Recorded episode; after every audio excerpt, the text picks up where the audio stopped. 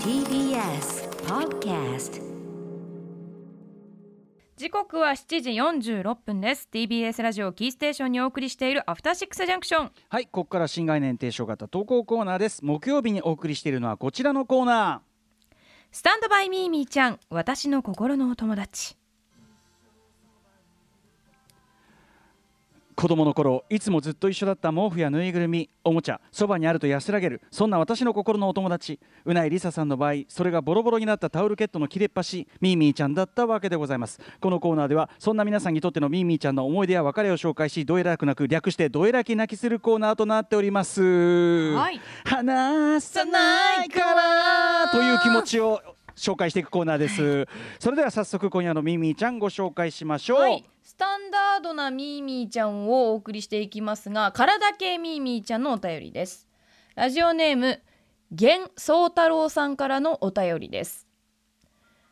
こんばんはいつも楽しく拝聴させていただいていますありがとうございます。以前自分の耳がミーミーちゃんという投稿がありましたがまさに私も同じです、えー耳だし私も投稿してみようかなと思っていたところに先制されたのでこれを機会に初めて投稿させていただきます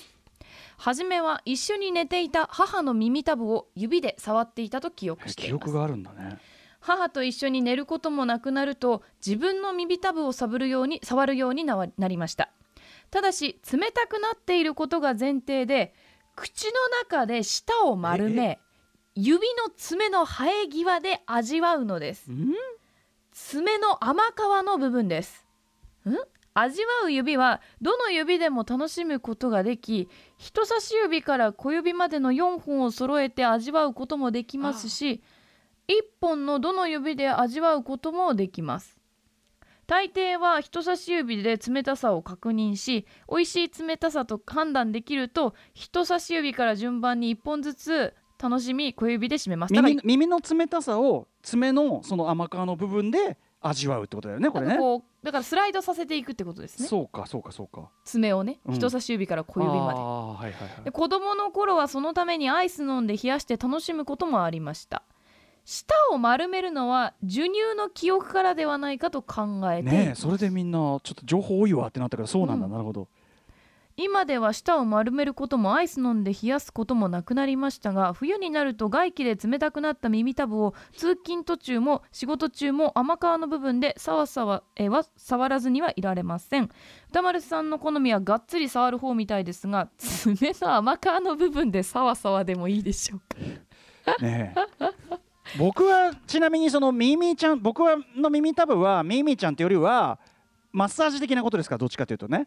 あの純粋な気持ちよさなんで、うんうん別にそのなんていうのかな離れがたいとかそういうことじゃないんです単なる単なる肉体的快楽なんですけどこのこのメッセージってその舌を丸めっていう部分があることで、うんうんうんちょっと情報量多くてどうなってるかよくわかんないと思うんですけど、舌はとにかくあんまり関係ないってことでまあ、すよね。舌は単にその時のその時のポーズっていうポかーズだけで別に舐めるわけではそうなだく、ねただ口の中で舌をそう丸めなそうがんだよらそうだこの順で言われると舌の甘皮をなめんのかと思っちゃうんだけどそうじゃないんんでですすが口の中の舌を丸めながらただ冷やした耳たぶを指の、えっと、甘皮の部分で多分スライドさせていくあのすーー、いろんなミーミーちゃんもらってきましたけど一番ちょっと共感しづらいなんかフェチが凝縮されたという なかなんかいあのさ割とみんな濃厚接触するじゃん方向としてはそうですね鼻の下に当てしたっりとかかさり触るムニムニするとこかれどっちかっていうとさなんていうのさらっとこうクールネスっていうかさ冷たくなんかさらっとなんだろうこくすぐったい感じさらっと触られることによるくすぐったさみたいなものが気持ちいいんですかねあそうかなでもこれちょっと確かにそうだね自分でちゃんとやってみないとわかんないけど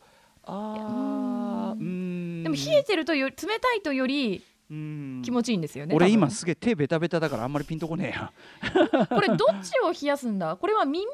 冷やす指じゃないの指かアイス飲んで冷やしてあでも違うんじゃない耳を冷やして耳をその感触をいやあの指で味わうんじゃない指を指であの甘皮で味わうとダメもうなんかちょっと変態がいき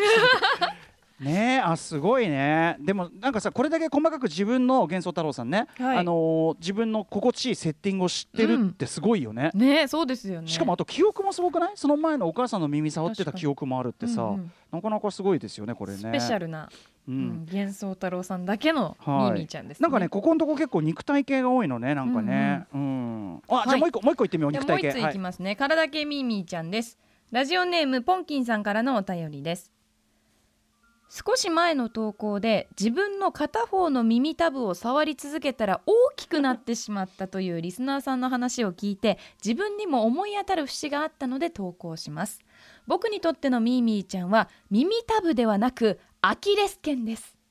きっかけは覚えていませんが僕には物心ついた頃から左足の親指と人差し指の間に右足のアキレス腱を挟むというあこれでもわかるかもえ、マジ。右足のアキレス腱を挟むという癖がありますだからうんうんうんうん親指と人差しえ指えガッと開いてそこはいにはい反対側の足のアキレス腱を挟むガスハム。うん。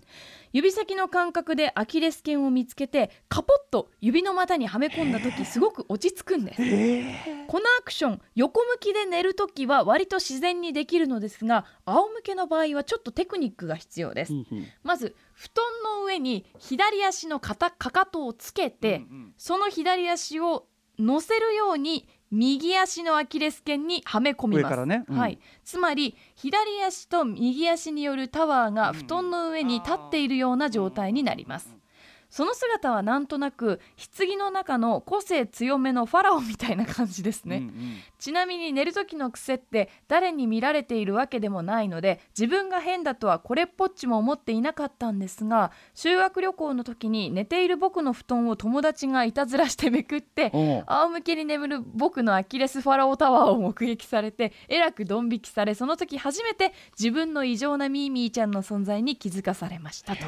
へーえ、うないさん、今、わ、私わこかれるでっ気て持。ちいいとは感じないですよ、ええでもやったことはありますね俺、うんうん生まれてこの方、このポーズっていうか、そのハメ、はいはいやったことないあか本当もで。すかあ、そう、え、き結構あれ気です持よちいい。結構サイズ感的にはぴったりあ、そう。はいえーちょっと今、ちょっと靴は、がっつり履いてるから、ちょっとあれだけど。今私サンダル脱いでやってみてるんですけど、うんうんうんやっぱりぴったりなんですねアキレス腱がいい感じうんいい置き場になるなみたいななんか、その、ハマる感ってわかる。ぴったりあフィットはしますあーた。だとはいえやっぱりその親指と人差し指が裂けそうな感覚もあるのでそうだよねだしああのアキレス腱そのものもねなかなかこう大事にしなきゃいけなはいいとこですし、まあこれがだからな気持ちいいっていうのはやっぱ特別だなちとょちょっとさ痛気持ちいいのかなちょっと、なんですかもっねとないのかなこう合体なんかロボットがこううんなんか変形して合体するみたいな、まあその気持ちよさですかねあの要はおあつらえ向きのようなサイズ感みたいな、うんうんうんあちょうどいいじゃんちょパうどコンみたいここなに。こんなところにみたいなまあね俺もなその、ま、あの節分の豆粒鼻に入れてみたのちょうど鼻の形っぽいなと思っ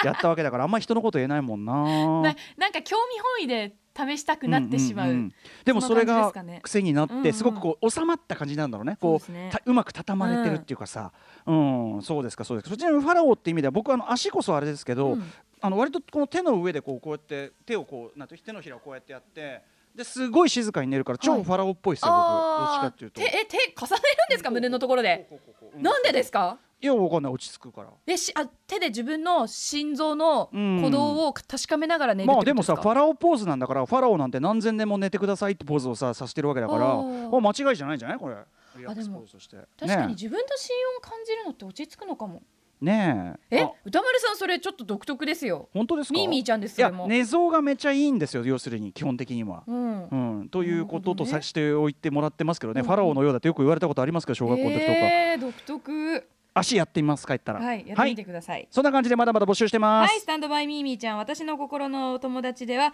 皆様からのメールをお待ちしております。歌丸アットマーク tbs.co.jp、歌丸アットマーク tbs.co.jp まで送ってください。採用された方には番組ステッカーを差し上げます。以上スタンドバイミーミーちゃん私の心のお友達でした